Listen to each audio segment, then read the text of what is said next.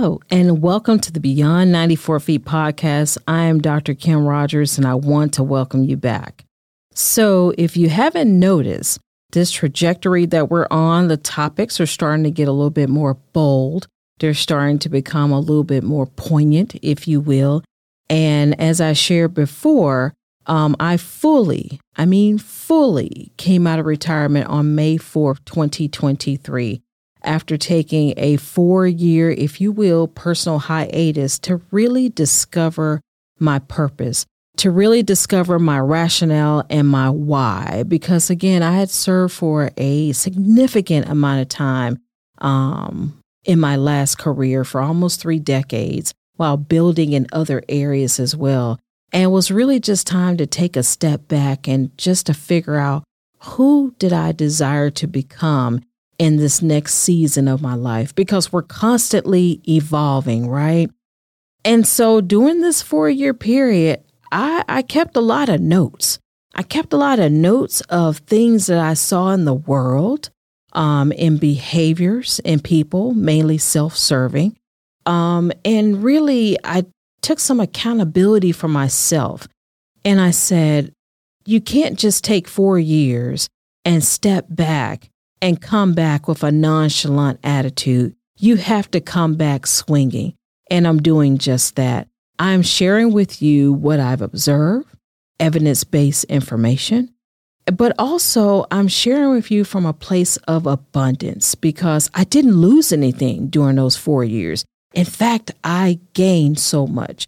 In fact, some of those goals and things that I thought they were going to be distant and will never happen happened in a fraction of the time. So expect that when you have a heart to serve people, that good things they can and do come your way. Do you have periods to where you don't feel resilient or things don't go your way? Absolutely. It is gratifying to know that you've ran your race, you've discovered your purpose, and now you're circling back to make good on your word to go ahead and be there to empower and uplift others without an expectation for anything tangible in return because you've already received the greatest return you can possibly get.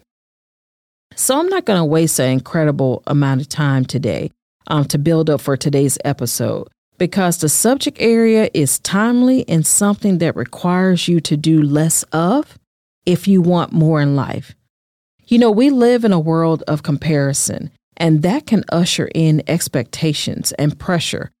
And maybe it's pressure that a person is not prepared to deal with. So, when I look at athletes, you already know by now that I see sports and the entire process differently. And this comes from watching sports for nearly 40 years. I see a master class taking place right before our eyes. So I respect the game and the talent Always, always I will do that. But what happens when we start comparing? It sounds good in theory, but what about the person that's on the other side or the person that's at the center of it all? For example, let's talk about Victor Wembanyama for just a moment. I believe he will be a once in a generation talent, but it will take time for him to develop his game in the NBA. Have you not seen an NBA game when someone gets the wind knocked out of them or the IQ of the players and how they just crush their opponent through a mixture of intelligence, resilience, and just predicting the next act, the next play? You know, they and they have that next play mentality that we'll talk about in the future. Not that I'm taking anything away from those that'll be drafted this year into the NBA, but I tell you, when you look at the totality of everything I just mentioned, the one factor I did not mention is trust. You see, they have to be able to trust the other four members of that team that's out there on the floor with them for that point in time. And we can't reasonably expect that someone can walk into a locker room after being drafted and automatically that trust formulates on day one. We're placing expectations that are impossible on someone instead of just leaving them room to grow. I think it's um it, it's a fallacy to compare them with some of the greats that we've been able to see.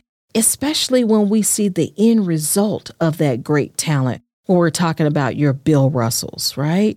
So it's kind of unfair to do that. In some cases, we just have to take a step back and say, stick with the process. Let's see where this goes and where this talent is going to take this person. And so we take away that comparison, that desire to always compare to this person or the next person. So as we look at May and Mental Health Awareness Month, our topic for today, it speaks to some of the issues that can place us in a position to live a full and complete life if we just make one minor adjustment. So, where are you when it comes to thoughts on imitating a person, or shall I say, imposter syndrome? Do you think it's needed, or do you think it causes more problems in the end? So, we've heard that imitation is the greatest form of flattery. I want to ask you to look at that from a different vantage point. How about imitation is not the greatest form of flattery? It's just annoying. I'll repeat that for someone that really needs to get that. Imitation is not the greatest form of flattery, it's just annoying. The desire to imitate a person can be a result of many, I mean, many contributing issues. But let's start with hoarding. You're like, hoarding? What does that have to do with comparing someone? We're going to get there. But let that sink in for just a second. So when we see someone, right, and we take on that mindset of duplicating another person, it's usually due to a lack of access and a lack of proximity. And so we see something that they have, and maybe we want it, but we have no idea of how to manifest that into our own life. And so we start this process of replicating. So if the person that is being, you know, in that process, that person that you say, that's the person I want to imitate, right? Maybe they should look at it a little bit differently. Look at it as an opportunity. Whereas if you have a gift, you have a talent or tangible information that can make someone else better, why not share it? Instead, some they hoard the information. So when you experience a level of excellence, there should be something, I mean, something on the inside of you that just leaps at the opportunity to reach back and encourage others. But I say that with a disclaimer as long as they are coachable, right? You can reach back, but the person has to be coachable. But instead, we have some who subscribe to hoarding, which creates a barrier. Now, if you have a reason for having a barrier, I completely understand that. But if you don't, and it's just a matter of I can and I will, um, how does that serve you? And how does that serve others?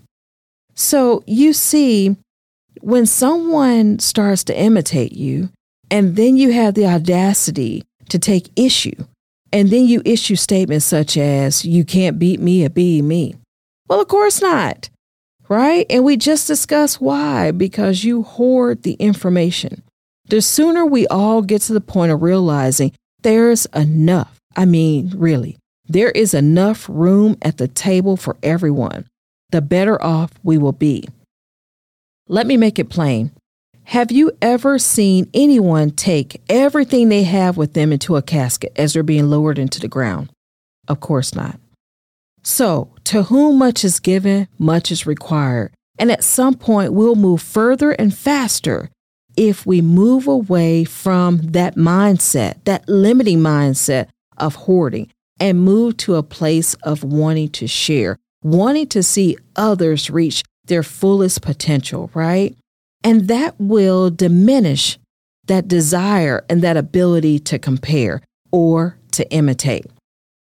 Now, the flip side to that is those that don't have an issue with proximity, right? And they have access and still they seek the need to imitate someone.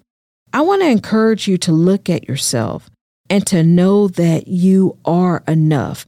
And please don't fall into that trap of having someone tell you they have the blueprint, right? And all you just need to do is just follow them and you'll become a carbon copy.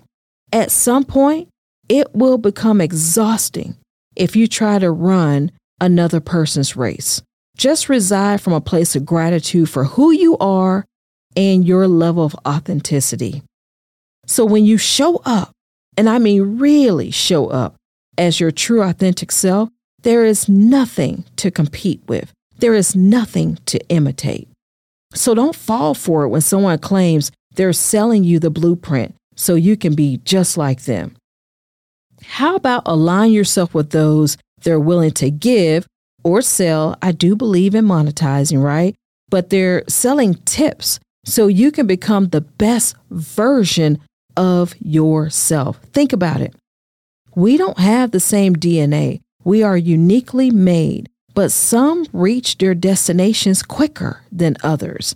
And if they're willing to share that and to share those tips for success, then we've solved the problem with imitation and we shift to a problem to where we have an answer and one that surrounds empowerment. In other words, I'm going to give you the tools, but encourage you to be the best version of yourself because maybe we don't have enough patience and grace for that journey that the other person took. But if they can share those tips and empower you, maybe that's all you need to move you from A to B because it's your own personal responsibility to move yourself from A to Z.